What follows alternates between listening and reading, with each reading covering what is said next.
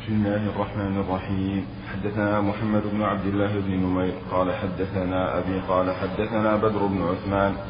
قال حدثنا أبو بكر بن أبي موسى عن أبيه عن رسول الله صلى الله عليه وسلم أنه أتاه سائل يسأله عن مواقيت الصلاة فلم يرد عليه شيئا. قال فأقام الفجر حين انشق الفجر والناس لا يكاد يعرف بعضهم بعضا. من من ظلام من الغلص من الاختلاط ضياء الصبح بظلام الليل. أمر صلى حين انشق الفجر. هذا أول أول وقت أول وقت الفجر. وفيه التعليم بالفعل. لم يكلم. لما سأل الأوقات لم يقل له شيئا. رحمك الله. نعم أعاد الحديث. أنه أتاه سائل يسأله عن مواقيت الصلاة فلم يرد عليه شيئا. إيه، لم يرد وإن علم علم بالفعل. حتى يرى ثم قال هذه أوقات الصلوات. تعليم بالفعل. وكما علم النبي صلى الله عليه وسلم الناس لما صلى للناس على المنبر وكبر وركع ورفع ثم رجع قحطر حتى سجد في الأرض ثم قام ورقي المنبر وركع ورفع. وإذا سجد نزل إلى الأرض. وقال لمحمد هذا يتعلم الصلاة. تعليم بالفعل. قال للسائل لم يرد عليه. حتى رآه يعني حتى يرى بالفعل. بين له بالفعل أوقات الصلوات. نعم. نعم تأخير البيان إلى وقت الحاجة. أما تأخير البيان عن وقت الحاجة هذه مسألة أصولية قاعدة. لا يجوز تأخير البيان عن وقت الحاجة لكن يجوز إلى وقت الحاجة. وليس فيه تأخير الآن لأنه في الحال في الحال جعله علمه بالفعل نعم. قال فأقام الفجر حين انشق الفجر والناس لا يكاد يعرف بعضهم بعضا. ثم أمره فأقام بالظهر حين زالت الشمس والقائل يقول قد انتصف النهار. وهو كان أعلم منهم. وهو؟ وهو كان أعلم منهم.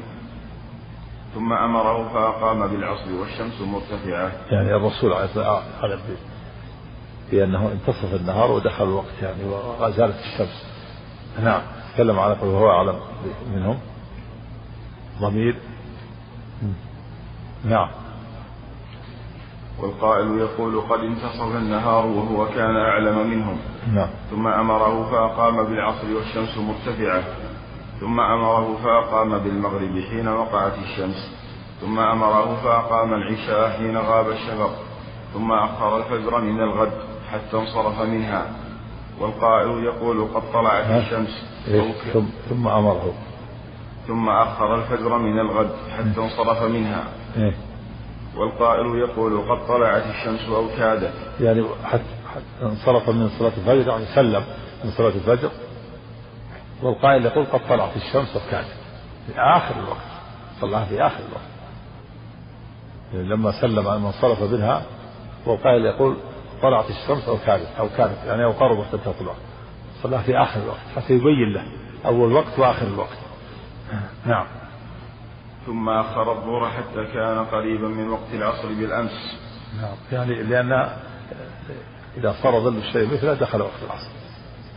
صلى في اليوم الأول حين ظل الشيء مثله واليوم الثاني صلاها في آخر وقتها قبل أن ظل الشيء مثله. نعم. ثم أخر العصر حتى انصرف منها والقائل يقول قد احمرت الشمس. نعم لأنه هو وقت الاختيار والقائل يقول قد احمرت لكنها لم تحمر ولم تصفر في آخر وقتها. بيضاء لكن كادت قربت أن تحمر أو تصفر نعم. ثم أخر المغرب حتى كان عند سقوط الشفق نعم. ثم أخر العشاء حتى كان ثلث الليل الأول. نعم. ثم الليل الأول قبل أن ينتصف قبل نصف الليل. إذا تأخر نصف الليل خرج الوقت. نعم. ثم أصبح فدعا السائل فقال الوقت بين هذين. نعم. الوقت بين هذين. يعني الإشارة إلى الأوقات في اليوم الأول إلى صلاته في اليوم الأول وصلاته في اليوم الثاني. صلاته الصلوات الخمس في اليوم الأول في أول وقتها. الصلوات الخمس. وصلاته في اليوم الثاني في آخر وقتها وقد الوقت ما بين هذين ما بين صلاته في اليوم الأول وصلاته في اليوم الثاني. نعم. وهو تعليم بالفعل. نعم. حدثنا أبو بكر بن أبي شيبة قال حدثنا وكيع. وهو بيان لقول الله تعالى إن الصلاة كانت على المؤمنين كتابا موقوتا أي مفروضة في الأوقات. فهو بيان بيان للآية الكريمة لأن الرسول عليه السلام يبين المجمل في القرآن العزيز. قال الله تعالى وأنزلنا إليك الذكر لتبين للناس ما نزل إليه السنة لها مع مع القرآن أحوال ثلاثة الحالة الأولى أن يأتي القرآن بأحكام مجملة تتفصل في السنة النبوية. مثل هذه إن الصلاة كانت على المؤمنين كتابا موقوتا الأوقات مجملة. وقت فبين النبي صلى الله عليه وسلم الأوقات. مثل وجوب الصلاة.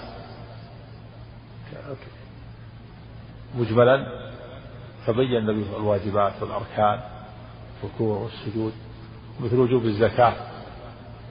جاءت مجملة فبين النبي صلى الله عليه وسلم شروط وجوبها. لابد من الحول ولا بد من ملك النصاب. وبيان الأنواع التي فيها الزكاة. فهذه الحالة الأولى أن تأتي السنة مبينة للمجمل. الحالة الثانية أن تأتي مخصصة مخصصة للعام ومقيدة لما أطلق. يأتي الحكم في القرآن الكريم عام وتأتي السنة تخصص كما سبق معنا في الأصول في أصول يأتي مطلق ويقيد السنة. والحالة الثالثة تأتي بأحكام جديدة ليست في القرآن كتحريم كل ذي ناب من السباع وتحريم كل ذي مخلب من الطير هذه لا أحكام جديدة ليست في القرآن وتحريم الجمع بين المرأة وعمتها والجمع بين المرأة وخالتها مثل العام وأمهاتكم التي أرضعنكم بين الله أن أن المرضعة أنها تكون أما. جاءت السنة وبينت أنه لا بد أن يكون خمس رضعات في الحولين. في حديث عائشة كانت ما أنزل عشر رضعات معلومات يحرم فنسخنا بخمس معلومات يحرم فالسنة قيدت وخصصت هذا العموم ولا بد أن يكون في الحولين. فلو رضع في الكبار فلا لا رضع لا لا رضع إلا مع أنشز العظم لا رضع إلا في الحولين. يعني لا لا رضع محرم إلا في الحولين. الحديث الآخر لا تحرم المصة والمصتان ولا الإملاجة ولا الإملاجتان. فلا بد من خص رضعات في الحولين. نعم. نعم. ها؟ ها؟ ما في شك. لا تصح الصلاة لو صلى قبل الوقت. جاهلا أو عامدا أو ناسيا لا لابد يصلي في الوقت. نعم. حدثنا أبو بكر بن أبي شيبة قال حدثنا وكيع عن بدر بن عثمان عن أبي بكر. طهارة كذلك. شرط لو صلى على غير طهارة جاهلا أو ناسيا مصح وعليه أن يعيد إذا تذكر إذا علم أنه صلى قبل الوقت أعاد. وإذا صلى على غير طهارة أو علم أعاد. كل الشروط لا بد منها. لكن بعضها إذا عجز عنه يسقط. نعم. بستر العورة مثل استقبال القبلة ما عجز عنه يسقط. نعم. نعم. حدثنا أبو بكر بن أبي شيبة قال حدثنا وكيع عن بدر بن عثمان عن أبي بكر بن أبي موسى سمعه منه عن أبيه أن سائلا أتى النبي صلى الله عليه وسلم فسأله عن مواقيت الصلاة بمثل حديث ابن نمير غير أنه قال فصلى المغرب قبل أن يغيب الشفق في اليوم الثاني. حدثنا قتيبة بن سعيد قال حدثنا ليث. حاء وحدثنا محمد بن رمح قال أخبرنا الليث عن ابن شهاب عن ابن المسيب وأبي سلمة بن عبد الرحمن عن أبي هريرة رضي الله عنه أنه قال إن رسول الله صلى الله عليه وسلم قال إذا اشتد الحر فأبردوا عن الصلاة فإن شدة الحر من فيح جهنم. وهذا فيه استحباب الإبراد في صلاة الظهر في وقت شدة الحر. نعم. وحدثني حرملة بن يحيى قال أخبرنا والإبراد معنى التأخير. التأخير حتى ينكسر شدة الحر ويخف الحر. نعم. وحدثني حرملة تسقط يعني لأن يكون هناك للجدران ظل هناك. يسقط في التلول يستطيع الإنسان يجد ظلا يستظل به إذا مشى. نعم. نعم. نعم. فأبردوا فأبردوا بالصلاة. عندكم بالباء فأبردوا بالصلاة. المطبوعة عنك بالصلاة. ها؟ المطبوعة بالصلاة عندك؟ عن الصلاة فأبردوا عن الصلاة في؟ في فأبردوا عن الصلاة هما بمعنى وعن تطلق بمعنى الباب قال في قال في الرواية الأخرى. قوله صلى الله عليه وسلم فأبردوا بالصلاة وفي الرواية الأخرى فأبردوا عن الصلاة عندك بالباء أول. في الصلب. عندك بالباء. فأبردوا عن الصلاة عن الصلاة بالعكس شو الطبع هذه؟ شو الطبع هذه؟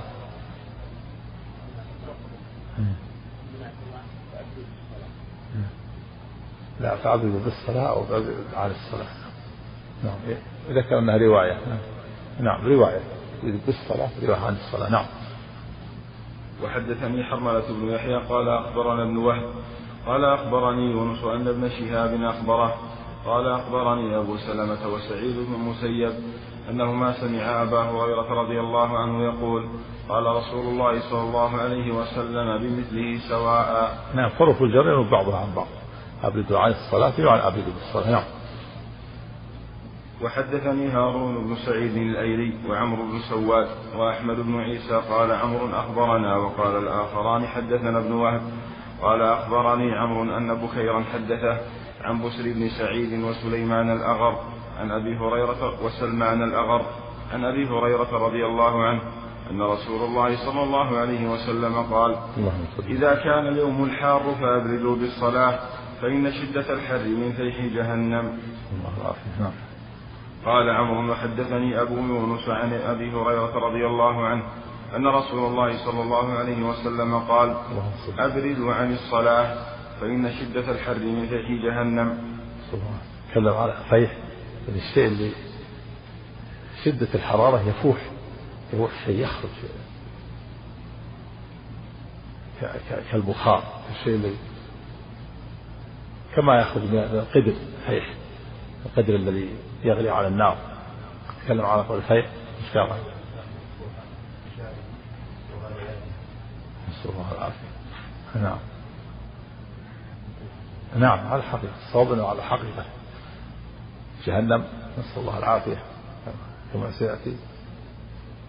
في أسفل في الأرض السفل يخرج من هذا تنبعث هذا هذا الفيء هذا الحرارة نعم. كما أنه ينبعث منها من الزمهرير يعني كما سيأتي. فالنار قسمان. قسم حار. وأشد ما يجد الناس. ما يجد من الحر هذا من نفسه وقسم بارد فأشد ما يجد الناس من البرد من الزمهرير أعوذ بالله فنوع نوع حار شديد الحرارة ونوع بارد شديد البرودة نعوذ بالله نعم إيش؟ إيش؟ إيه. وإذا تنفست نعم. لا تنفست وإذا تنفست إذا تنفست في البرد دفع حرها شدة البرد إلى الأرض وهو الزمهرير الذي دفع. دفع حرها؟ لا ما هو واضح. ما هو الحر يدفع البرد نعم. هذا نفس نفس نفس نفس بارد ونفس حار؟ نفسان. نفس حار في شدة الحر ونفس بارد في شدة البرد نفسان. نسأل الله. صلى الله عليه وسلم. على حقيقة. أما القول بأنها تأويل هذا لا. وجه له. الأصل حقيقة. نعم. وهو الجمهري الذي ذكر واختلف بمعنى الحديث فمن العلماء من حمله على ظاهره وقال هو الاسلام مقام محقق والفتوى محققه وتنفس محقق اذا نعم. أخبار من الصادق بامر جائز فلا نحتاج إلى تاويل هذا هو الصواب. الا ان هذا الحديث صار في لفظ التشبيه والتقريب اي كانه كانه نار جهنم لا هذا بعض هذا قول الثاني بعض لا وجه له. نعم. نعم. قال عمرو وحدثني ابن شهاب عن ابن المسيب وأبي سلمة عن أبي هريرة رضي الله عنه عن رسول الله صلى الله عليه وسلم بنحو ذلك.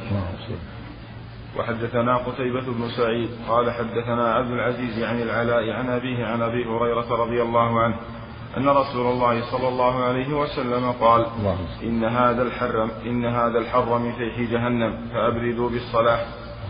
هذا أبرد بالصلاة هذا بالباء. والأبرد عن الصلاة. والمعنى واحد. الباء أبرد عن الصلاة معنى أبرد بالصلاة. حروف الجر حروف الجر ينوب بعضها عن بعض. نعم. وحدثنا ابن رافع قال حدثنا عبد الرزاق قال حدثنا معمر. عن همام بن منبه قال هذا ما حدثنا أبو هريرة رضي الله عنه عن رسول الله صلى الله عليه وسلم. فذكر أحاديث منها وقال رسول الله صلى الله عليه وسلم أبردوا عن الحر في الصلاة فإن شدة الحر من فيح جهنم. صلى الله العافية نعم. وحدثني محمد بن المثنى قال حدثنا محمد بن جعفر قال حدثنا شعبة قال سمعت مهاجرا أبا الحسن يحدث أنه سمع زيد بن وهب يحدث عن أبي ذر رضي الله عنه قال أذن مؤذن رسول الله صلى الله عليه وسلم بالظهر. فقال النبي صلى الله عليه وسلم أبرد أبرد أو قال انتظر انتظر. وقال إن شدة الحر من فيح جهنم فإذا اشتد الحر فأبردوا عن الصلاة. قال أبو ذر حتى رأينا في التلول. نعم. وهذا وقت الإبراد في التلول يعني إذا صار للأشياء الشاخصة الجدران صار لها ظل خف خفت الحرارة. وصار الإنسان يجد ظلا يستظل به وهو يمشي وليس مراد أن الحر يذهب الحر ما يذهب حتى في وقت العصر.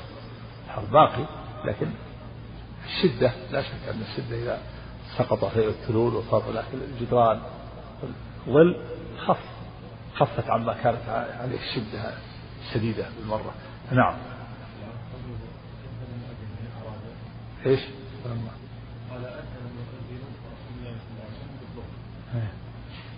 ظاهره أن أراد أن يؤذن فقال له فقال له إيش قال عليه السلام؟ تكلم عليه. إيش؟ أذن المؤذن عندك اللفظ أذن. قال أذن مؤذن رسول الله بالظهر فقال النبي صلى الله عليه وسلم أبرد أبرد. ثم؟ أو قال انتظر انتظر. وقال إن شدة الحر. قوله انتظر يبين أنها أنه أراد أن يؤذن. أراد أن يؤذن. نعم. مثل قال إذا دخل الخلاء. كان إذا دخل الخلاء قال بسم الله اللهم أنا أبوك من الخبث. والخبائث يعني إذا أراد دخول الخلاء. أذن يعني أراد أن يؤذن. نعم. وحدثني عمرو بن سواد وحرملة بن يحيى واللفظ لحرملة. قال أخبرنا ابن وهب قال تكلم أخبرنا عليه الشارع قال أذن. ها؟ لا الله قال يعني أراد أن يؤذن وهذا له نظائر فإذا قرأت القرآن فاستعذ بالله من الشيطان الرجيم. هل معنى الاستعاذة بعد ما تنتهي من القراءة ولا قبل أن تقرأ؟ قبل. أما إذا قرأت القرآن إذا أردت قراءة القرآن فاستعذ بالله. إذا دخل أحدكم خلاء كان النبي إذا دخل الخلاء قال بسم الله اللهم لا يكون خبث يعني إذا أراد دخول الخلاء. وهنا إذا أذن مؤذن رسول الله يعني أراد أن يؤذن فقال له أبرد أبرد قال انتظر انتظر. كلمة انتظر يعني انتظر. انتظر فتأخر عن الأذان حتى تبرد نعم. وحدثني عمرو بن سو... عمرو بن سواد وحرملة بن يحيى واللفظ لحرملة. قال أخبرنا ابن وهب قال أخبرني يونس عن ابن شهاب. قال حدثني أبو سلمة بن عبد الرحمن أنه سمع أبا هريرة رضي الله عنه يقول قال رسول الله صلى الله عليه وسلم اشتكت النار إلى ربها فقالت يا رب أكل بعضي بعضا فأذن لها بنفسين نفس في الشتاء ونفس في الصيف فهو أشد ما تجدون من الحر وأشد ما تجدون من الزمهرير. وحدثني إسحاق بن موسى الأنصاري. لأن النار تكلمت. والله على كل شيء قدير. تكلمت واشتكت إلى ربها. قال يا ربي أكل بعضي بعض فأذن الله لها بنفسين نفس في والأصل قاعدة الأصل في الكلام أن يكون على حقيقته هذا هو الأصل. فلا يؤول إلا بدليل. ما يؤول إلا بدليل. وليس هناك دليل يدعو إلى إلى التأويل. نعم. وحدثني إسحاق بن موسى الأنصاري قال حدثنا معن قال حدثنا مالك عن عبد الله بن يزيد مولى الأسود بن سفيان عن أبي سلمة بن عبد الرحمن ومحمد بن عبد الرحمن بن ثوبان عن أبي هريرة رضي الله عنه أن رسول الله صلى الله عليه وسلم قال إذا كان الحر فأبردوا عن الصلاة فإن شدة الحر من فيح جهنم. وذكر أن النار اشتكت إلى ربها فأذن لها في كل عام بنفسين نفس في الشتاء ونفس في الصيف. وفي بيان أنها في كل عام في كل عام بنفسين كل سنة حر برد أشد ما يجد الناس من الحر هذا هذا نفس الصيف وأشد ما يجد الناس من البرد. هذا في الشتاء نفس في الشتاء. نعم. وفي دليل على أن النار قسمان قسم حار وقسم بارد نعوذ بالله. نسأل الله السلامة والعافية. نعم. وحدثني حرملة بن يحيى قال حدثنا عبد الله بن وهب قال أخبرنا حيوة قال حدثني يزيد بن عبد الله بن أسامة بن الهاد عن محمد بن إبراهيم عن أبي سلمة عن أبي هريرة رضي الله عنه عن رسول الله صلى الله عليه وسلم قال قالت النار ربي أكل بعضي بعضا فأذن لي أتنفس. فأذن لها بنفسين نفس في الشتاء ونفس في الصيف. فما وجدتم من برد أو زمهرير فمن نفس جهنم. وما وجدتم من حر أو حرور فمن نفس جهنم. نعم. ها؟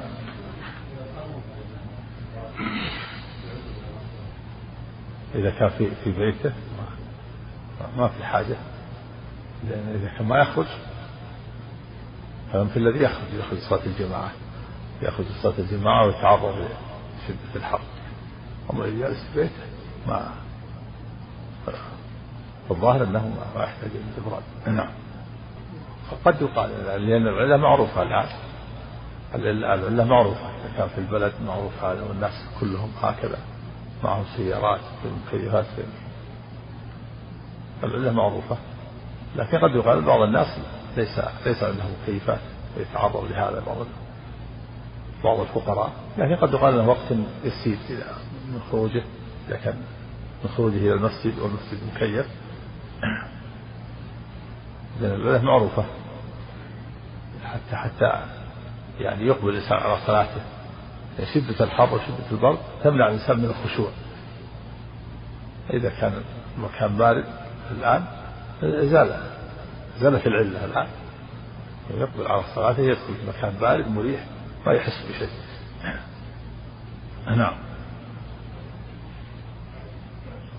نعم. لا صلاة الجمعة كان يصلي في أول وقتها عليه الصلاة كما كما سبق. ما في دليل على يعني قال هذه صلاة الجمعة غير صلاة الظهر. هذه النصوص كلها في صلاة الظهر نعم. والجمعة جاء فيها الحديث أن كانوا يصليها كانوا لا يقيلون إلا بعد صلاة الجمعة وليس فيه أنه يؤخر الجمعة. نعم. حدثنا محمد بن المثنى ومحمد بن بشار. كلاهما الجمعة يوم في الأسبوع. خلاف الظهر هذا ستة أيام. نعم. حدثنا محمد بن المثنى ومحمد بن بشار كلاهما عن يحيى القطان. عن يحيى القطان وابن مهدي. قال ابن المثنى حدثني يحيى بن سعيد عن شعبة. قال حدثنا سماك بن حرب عن جابر بن سمرة قال ابن المثنى وحدثنا عبد الرحمن بن مهدي عن شعبة عن سماك عن جابر بن سمرة رضي الله عنه قال كان النبي صلى الله عليه وسلم يصلي الظهر إذا دحضت الشمس. وحدثنا أبو بكر بن أبي شيبة. دحضت يعني بما زالت. نعم. وحدثنا أبو بكر بن أبي شيبة قال حدثنا أبو الأحوص سلام بن سليم عن أبي إسحاق عن سعيد بن وهب عن خباب رضي الله عنه قال شكونا إلى رسول الله صلى الله عليه وسلم الصلاة في الرمضاء فلم يسكنا. يعني لم يزل شكوانا بتأخيرها عن وقت الإبراد لأن لأن الحر لا يزول لا يزول حتى وقت العصر في الحر وإنما أخرها حتى يخف. خف شدة الحر بسقوط ألفي فلول ولم والمعنى لم يعني لم يزل شكوانا حتى يؤخرها إلى وقت أكثر من وقت الإبراد لأن هذا لا لأن الحر لا يزول الحر باقي حتى في وقت العصر. ولكن نؤخرها حتى تنكسر شدة الحر بسقوط الفيء في الثلول نعم. وحدثنا أحمد بن يونس وعون بن سلام. قال عون أخبرنا وقال ابن يونس واللفظ له. حدثنا زهير قال حدثنا أبو إسحاق عن سعيد بن وهب عن خب عن خباب رضي الله عنه قال شكونا إلى رسول الله صلى الله عليه وسلم في الرمضاء فلم يشكنا. نعم. إيش؟ أتينا إلى شكونا. طيب نسخة. نسخة أتونا عندك؟ أتينا؟ نعم. نعم. وحدثنا أحمد بن يونس وعون بن سلام قال عون أخبرنا وقال ابن يونس واللفظ له عليه تعليق. هذا المخطوطة الأصل الأصل مخطوطة مخطوطة في هذا الأصل. نعم. نعم. وحدثنا أحمد بن يونس وعون بن سلام قال عون أخبرنا وقال ابن يونس واللفظ له حدثنا زهير قال حدثنا أبو إسحاق عن سعيد بن وهب عن خباب قال أتينا رسول الله صلى الله عليه وسلم. فشكونا إليه حر الرمضاء فلم يفتنا قال زهير قلت لأبي إسحاق أفي الظهر؟ قال نعم. قلت أفي تعجيلها؟ قال نعم. حدثنا يحيى بن يحيى قال حدثنا بشر بن المفضل عن غالب بن القطان عن بكر بن عبد الله عن أنس بن مالك رضي الله عنه قال كنا نصلي مع رسول الله صلى الله عليه وسلم في شدة الحر فإذا لم يستطع أحدنا أن يمكن جبهته من الأرض بسط ثوبه فسجد عليه. هذا فيه دليل لا بأس به بأن يبسط الإنسان ثوبه أو غترته يصلي عليها إذا كانت الأرض حارة أو باردة أو كانت صلبة. أما إذا هناك حاجة فلا. إذا كانت الفرش المساجد مفروشة ما في داعي يسجد الإنسان على على غرفته أو على ثوبه أو يضع شيء من دين يخصه دون الناس أو سجادة. لا لا حاجة إلى هذا. نعم. يصلي على ما يصلي عليه الناس. نعم. لا لا ما, ما إذا كان تقدم لا إذا كان فيه شيء يدعو إلى هذا فلا بأس. الحاجة لا بأس. بقاء الحر أو البرد أو صلابة الأرض أو إذا كان هناك شيء. يستقيم؟ لا بأس. الحاجة. أما بدون حاجة فلا نعم. ما ما ما أعلم له أصل في هذا أقول لا أعلم له أصل وكان الإمام معروف. نعم.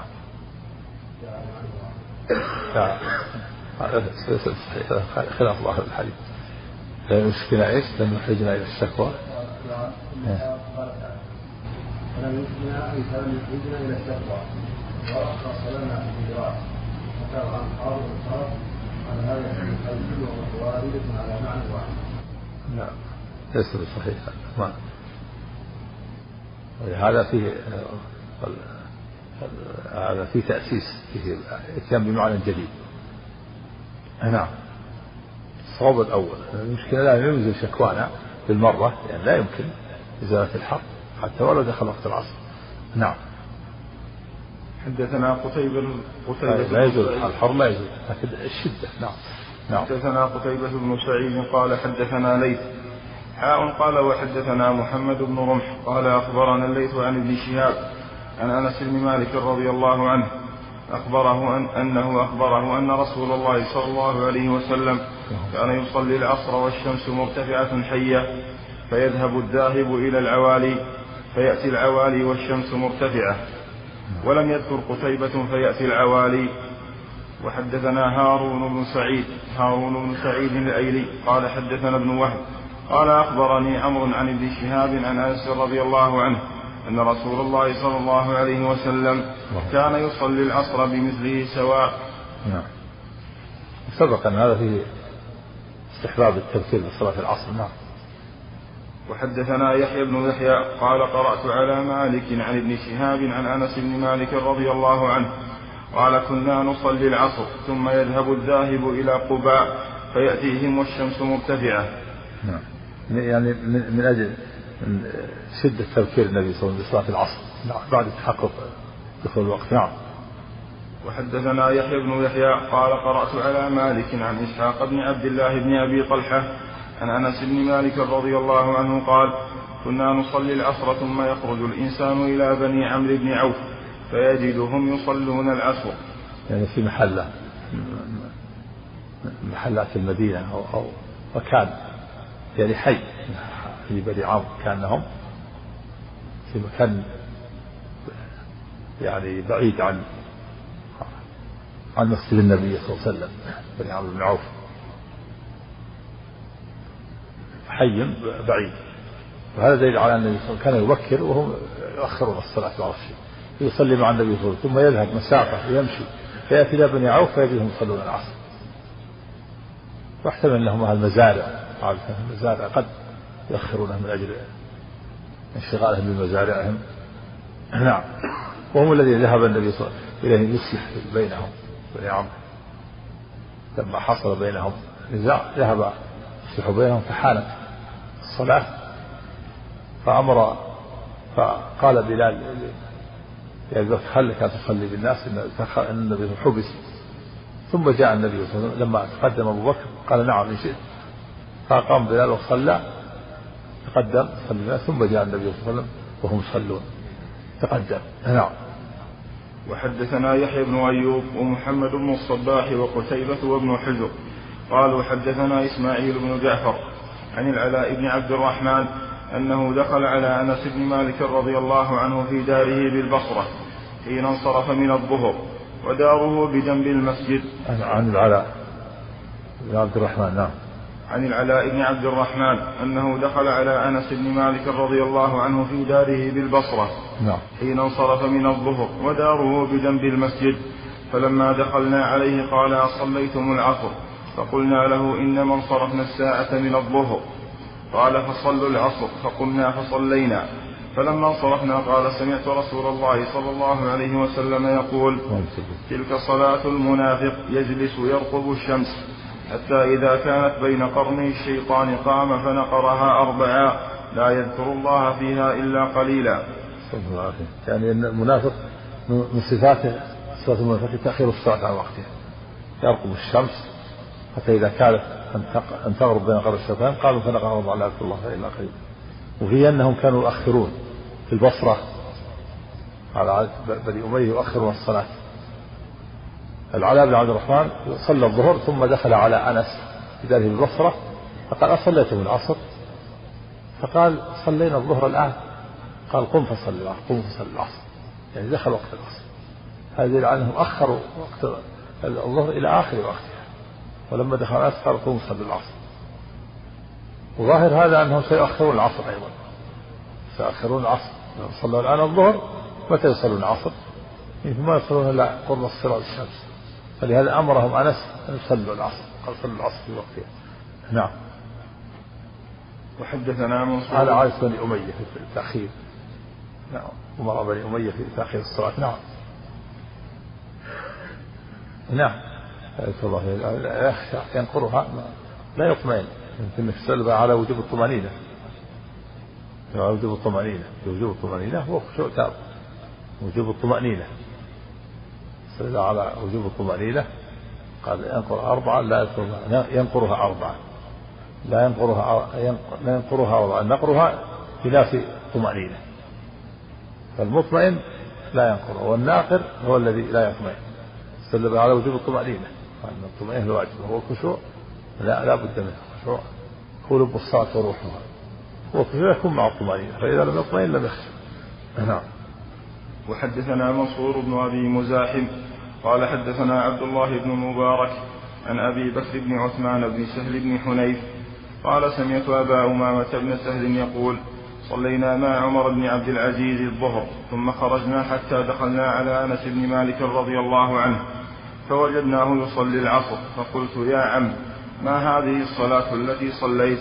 قال العصر. وهذه صلاة رسول الله صلى الله عليه وسلم التي كنت أمن أمن قال سمعت أبا قال سمعت أبا أمامة بن سهل يقول نعم أبو أمامة بن سهل نعم.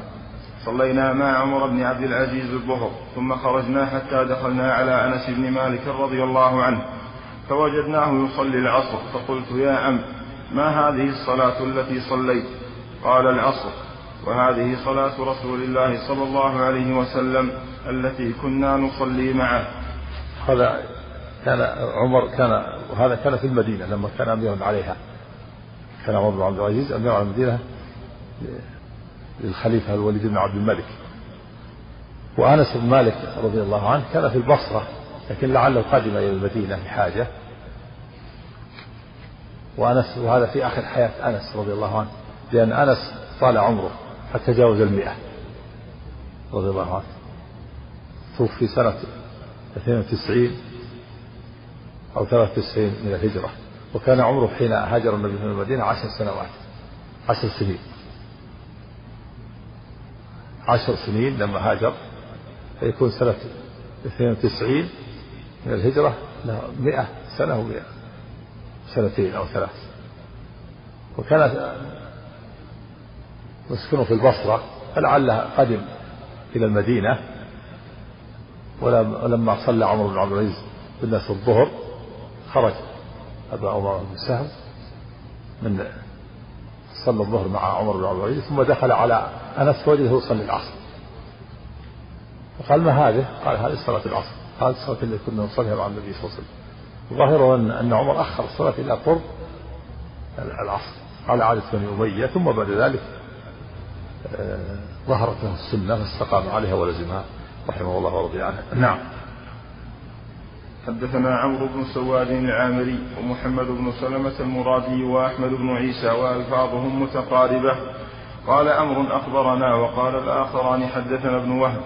قال أخبرني عمرو بن الحارث عن يزيد بن أبي حبيب أن موسى بن سعد الأنصاري الأنصاري حدثه عن حفص بن عبيد الله عن أنس بن مالك رضي الله عنه أنه قال صلى لنا رسول الله صلى الله عليه وسلم العصر فلما انصرف أتاه رجل من بني سلمة فقال يا رسول الله إنا نريد أن ننحر جزورا لنا ونحن نحب أن تحبرها.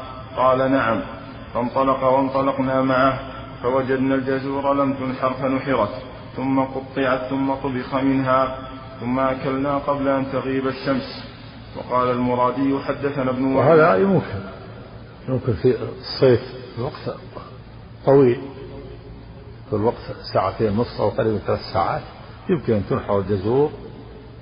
يعني البعير. جزور البعير. تنحر يذبح ويقطع ويطبخ ويأكلون منه قبل قبل أن تغرب الشمس. الوقت طويل. نعم. هذا يدل على النبي صلى الله عليه وسلم كان يصلي العصر مبكر في أول وقته. ولهذا استطاعوا أن ينحروا الجزور ويقطعوها ويطبخوها ويأكلوا منها قبل غروب الشمس. نعم. نعم. الوقت بركة الوقت واسع. حتى حتى الآن الآن وفي ذلك الوقت يمكن. يعني ذبحها ما كم يحتاج من الوقت؟ إذا قلت ذبحها نصف ساعة تقطيعها نصف ساعة أو ساعة وطبخها كذلك عندهم عندهم حطب وعندهم كذا يطبخونها ساعة يأكلوا قبل المغرب ممكن إذا كان وقت ثلاث ساعات أو أو ساعتان ونصف استطاع الوقت واسع في الصيف واسع. نعم. نعم. نعم. قبل غروب الشمس هذا يدل على كان عشاءهم في الغالب قبل غروب الشمس وأحيانا وربما أخروا العشاء العشاء إلى بعد المغرب؟ نعم. صلوا العصر في أول وقتها مرتفعة ثم ذبحوا وقطعوا وأكلوا طبخوا وأكلوا قبل غروب الشمس قبل أن يصلي المغرب. نعم. نعم. قال المرادي حدثنا ابن وهب عن ابن لهيعة وعمرو بن الحارث في هذا الحديث. حدثنا محمد بن مروان. وقال إيش؟ وقال المرادي حدثنا ابن وهب عن ابن لهيعة وعمرو بن الحارث في هذا الحديث. كذا عن ابن لهيعة. نعم. معروف ابن لهيعة ضعيف. لكن هذا يعني من الشواهد لعل هذا يكون من الطبقة الثالثة من الرواة الذي ذكرهم مسلم في مقدمته. الطبقة الثالثة لا يعول عليهم هذا يعني قليل هذا نادر. هذا قد يكون فيه دليل لمن قال إن الإمام مسلم ذكر الطبقات الثلاث كلها. الساقط الضعفاء الساقطين. نعم. طبعا قرر روايته هنا اللي هي عهد عمرو بن الحارث الراوي قبل في أصل الحديث. إيش؟ قرن رواية باللهيعة إيه؟ بعمرو بن الحارث الراوي في أصل الحديث. هنا؟ نعم وقال إيش؟ وقال المرادي حدثنا ابن وهب عن ابن لهيعة وعمرو بن الحارث. إيه مقرون. مقرون. نعم. حدثنا محمد بن نعم. إيش؟ لا لا.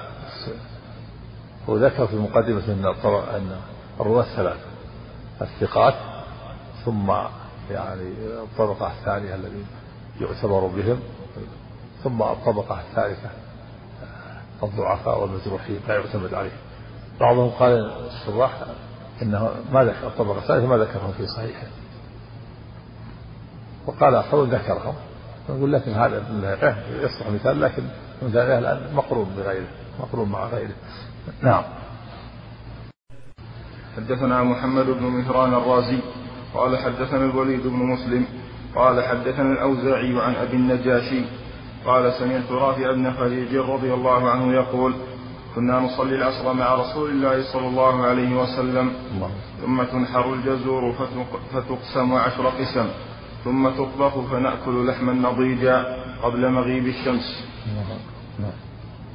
حدثنا إسحاق بن إبراهيم قال أخبرنا عيسى بن يونس وشعيب بن إسحاق الدمشقي قال حدثنا الأوزاعي بهذا الإسناد غير أنه قال كنا ننحر الجزور على عهد رسول الله صلى الله عليه وسلم بعد العصر ولم يقل كنا نصلي معه نعم. وحدثنا يحيى بن يحيى قال قرأت على مالك عن نافع عن ابن عمر رضي الله عنهما أن رسول الله صلى الله عليه وسلم قال الذي تفوته صلاة العصر كأنما وتر أهله وماله. نعم. وحدثنا أبو بكر بن أبي شيبة وعمر الناقد قال حدثنا سفيان عن الزهري السالم عن أبيه قال عمرو يبلغ به يبلغ به وقال أبو بكر رفعه.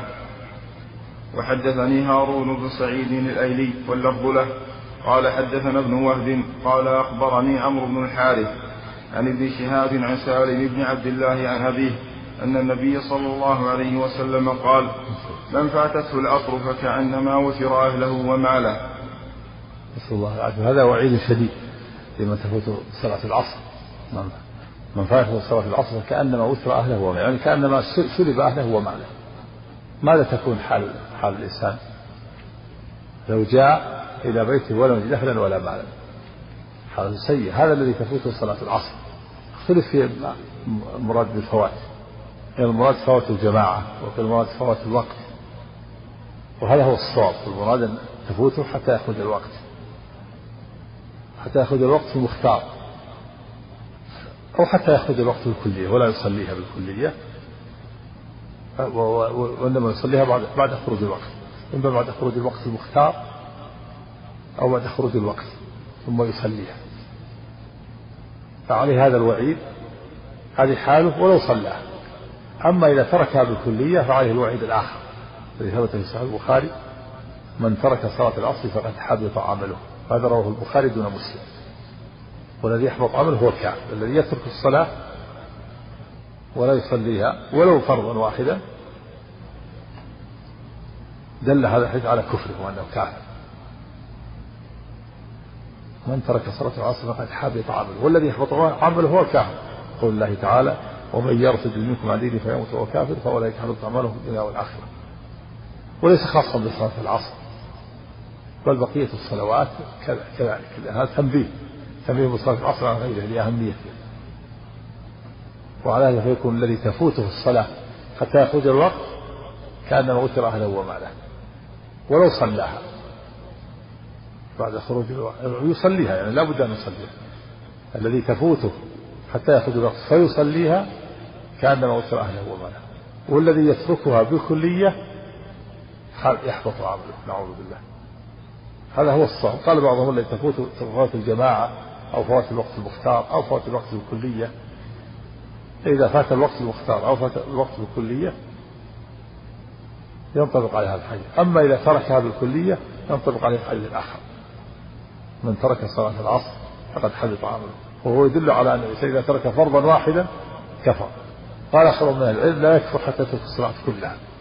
إذا كان يصلي ويخلي فلا يكفر. لكن ظاهر هذا الحديث أنه يكفر. نسأل الله العافية. نعم. نعم في حادث عام أما من نام عن الصلاة نوما يعذر فيها أو نسيها فهذا لحية أو كان متأول تركها متأول. مثل بعض الناس في المستشفى إذا مرض يأخر الصلاة يقول الثياب بنجسة وكذا ولا أستطيع أتوضأ. إذا شفيت من مرضي صليت ثم يترك الصلاة. متأول. هذا جهل وهذا غلط. لا يجوز له أن يصلي على حسب حاله. إن استطاع يتوضأ يتوضأ. إن استطاع أن يطهر ثيابه يطهر ثيابه. من قال إن إنه يشفى المرض قد لا يشفى المرض قد يموت. نعم. وحدثنا أبو بكر بن أبي شيبة قال حدثنا أبو أسامة عن هشام عن محمد عن عبيدة عن علي رضي الله عنه قال لما كان يوم الأحزاب قال رسول الله صلى الله عليه وسلم ملأ الله قبورهم وبيوتهم نارا كما حبسونا وشغلونا عن الصلاة الوسطى حتى غابت الشمس. بارك قف على حديث عبيدة هذا في الصلاة الوسطى. الصلاة الحديث في الصلاة الوسطى. حط عليه إشارة. شاء الله حط على الموقف إشارة إيش كلام كلام النووي على كلام النووي على الذي تفوت صلاة العصر. إيش قال عليه؟ قال معناه قال معناه نقص. قال معناه نقص وأهله وماله وسلبه فبقي نقص. أحسن عليه قال قال الخطابي وغيره. معناه نقص هو أهله وماله وسلبه. كذا نقص عندكم أو نقص ها؟ ما ضبط نقص هكذا عندكم. كلام النووي هذا نعم نقل عن الخطابي. قال معناه نقص هو أهله وماله وسلبه فبقي بلا أهل ولا مال فليحذر من توفيق وسلب. نقص أهله وماله وسلب نعم. وسلب. فبقي بلا أهل ولا مال فليحذر من تفويتها كحذره من ذهاب أهله وماله. وقال أبو عمرو بن عبد البر معناه عند أهل اللغة هو الفقه أنه كالذي يصاب بأهله وماله إصابة يطلب بها وترا أو وترا قال أن قال أنه كالذي يصاب بأهله وماله إصابة يطلب بها وترا أو وترا والوتر أو الوتر. وتر يطلب بها وتر. يعني يوتر أهله وماله. نعم. والوتر الجناية التي يطلب التي يطلب ثأرها فيجتمع عليه غمان غم المصيبة وغم مقاساة طلب الثأر. وقال الداودي من من المالكية معناه يتوجه عليه من الاسترجاع ما يتوجه على من فقد أهله وماله فيتوجه عليه الندم والأسف لتفويته الصلاة. وقيل معناه فاته من الثواب ما يلحقه من الأسف عليه كما يلحق من ذهب أهله من ذهب أهله وماله. قال القاضي عياض رحمه الله تعالى واختلفوا في المراد بفوات العصر في هذا الحديث. فقال ابن وهب وغيره هو في من لم يصلها في وقتها المختار. وقال سحنون والأصيلي هو أن تفوته بغروب الشمس. أن تفوته. أحسن. قال قال سحنون الأصيل هو أن تفوته بغروب الشمس. يعني القول الأول وقت المختار يعني إذا ف... إذا اصفرت الشمس وهو لم يصلي انطبق عليه الحديث. وقول السحنون إذا غابت الشمس يعني خرج الوقت حتى وقت الضرورة. القول الأول المراد بالوقت فوات فوات الوقت المختار. والثاني فوات الوقت بالكلية حتى وقت الضرورة. نعم. وقيل هو تفويتها إلى أن تصفر الشمس. وقد ورد مفسرا من رواية الأوزاعي في هذا الحديث قال فيه وفواتها أن يدخل الشمس صفرة وقد ورد مفسرا من رواية الأوزاعي في هذا الحديث قال فيه وفواتها أن يدخل الشمس صفرة إذا أقول إذا ورد مفسر العمدة عليه لكن وين رواية الأوزاعي؟ أين رواية الأوزاعي هذه؟ أشار إلى الأوزاعي لا قال حدثنا الأوزاعي عن أبي النجاشي قال سمعت رافع بن خديج يقول كنا نصلي العصر مع رسول الله صلى الله عليه وسلم ثم تنحر الجزور فتقسم لا ما بأس. لا قال بعدها أحسن عليك وحدثنا أبو بكر بن أبي شيبة وعمرو الناقد قال حدثنا سفيان. فيها أن التقييد الذي تفوته قبل قبل أن تصفر الشمس ما ذكر ما ذكر. ما هو هنا ما هو ما هو ما هو في مسلم مقصود في غير مسلم. نعم. نعم. وقد ورد مفسر من رواية الأوزاعي في هذا الحديث قال فيه فاتها أن يدخل الشمس صفرة وروي عن يمكن سالم. هذا يمكن هذا تفسير من الأوزاعي يمكن الصلاة يحتمل التفويت من الأوزاعي ما هو مرفوع. ولو كان في الحديث كان يكون يكون هو هو المعتمد. قد ورد مفسرا من رواية الأوزاعي يحتمل ما النووي أجمل هنا. كان ينبغي أن يبين رحمه الله يبين رواية الأوزاعي. هل هل هو من تفسير الأوزاعي أو رواية مرفوعة؟ تفسير التقييد قبل أن تصفر الشمس. نعم. وروي عن يرجع هل هذا في السنن؟ هذا في السنن أو في في مسند أحمد أو في غيره؟ نعم. وروي عن سالم أنه قال هذا شوف خالد سأبحث عن رواية الأوزاعي هذه. لعله هل هي في السنن أو في مسند أحمد أو في غيره؟ وهل هي من كلام النبي صلى الله عليه وسلم مرفوع تقييد. هذا مهم الآن. إذا عرفنا أن أنه مقيد باصفرار الشمس تبين أن المراد حتى يأخذ الوقت المختار. ولا يحتمل أنه وقت المختار ويحتمل وقت وقت الضرورة. قال بعض فوات الجماعة لكن هذا قول يعني قد يقال انه إنه يعني مرجوح. الأقرب اما الوقت المختار أو وقت أو الوقت الكلية. يفوته بخروج الوقت المختار أو بخروج الوقت الكلية. فروايه الاوزاعي هذه إذا كانت إذا كانت مرفوعة معناها بينت المراد.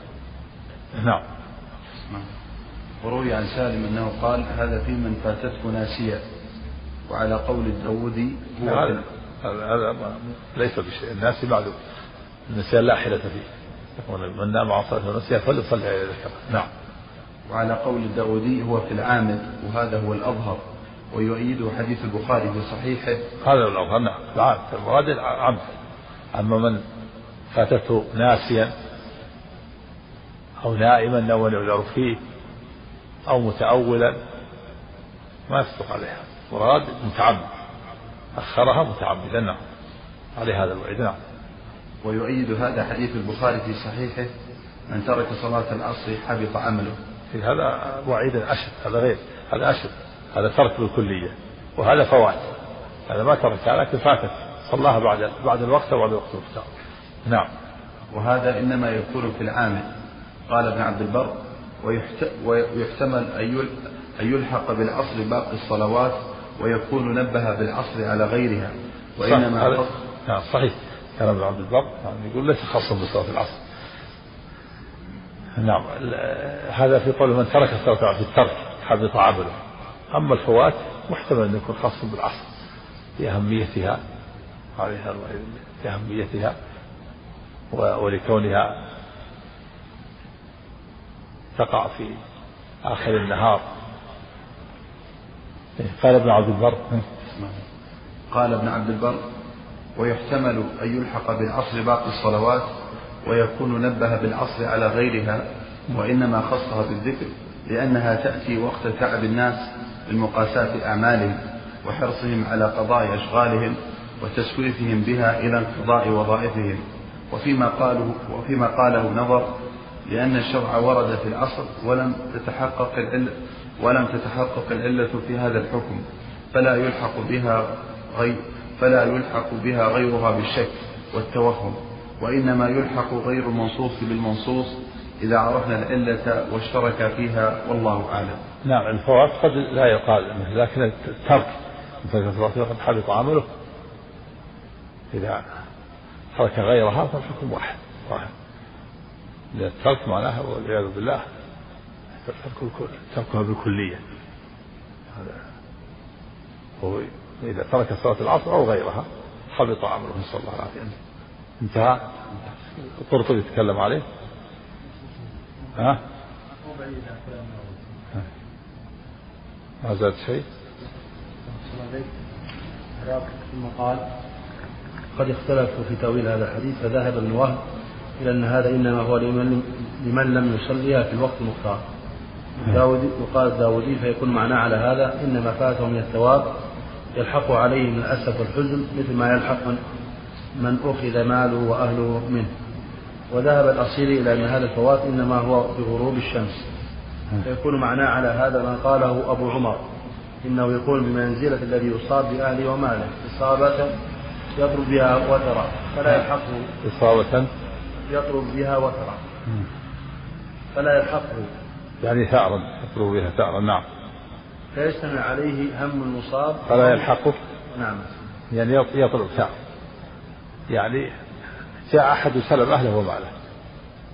اجتمع عليه الأمرين. فقد الأهل والمال وأيضا الحنق على هذا الذي سلب أهله وماله يريد أن يقتص منه ولا يستطيع. اجتمع الأمران. فقد أهله وماله ولا يستطيع يأخذ بالثأر هذا الوتر نعوذ بالله. نعم. فلا يلحقه فيجتمع عليه هم المصاب وهم مقاضاة طلب الوتر نعم الحلق والغيظ عليه. يريد أن يعاقبه ويقتص منه ولا يستطيع. يلحقه الهم همين هم فقدان الأهل والمال وهم عدم استطاعته القصاص ممن سلب أهله وماله. نعوذ بالله. يدل على أن الهم شديد. نعم. وقال الداودي معناه أنه يجب عليه من الأسف والاسترجاع مثل الذي يمسه عذاب من عذاب من وثر من وثر أهله وماله. لأنه أتى بكبيرة يجب عليها الندم عليه الندم والأسف لأجلها.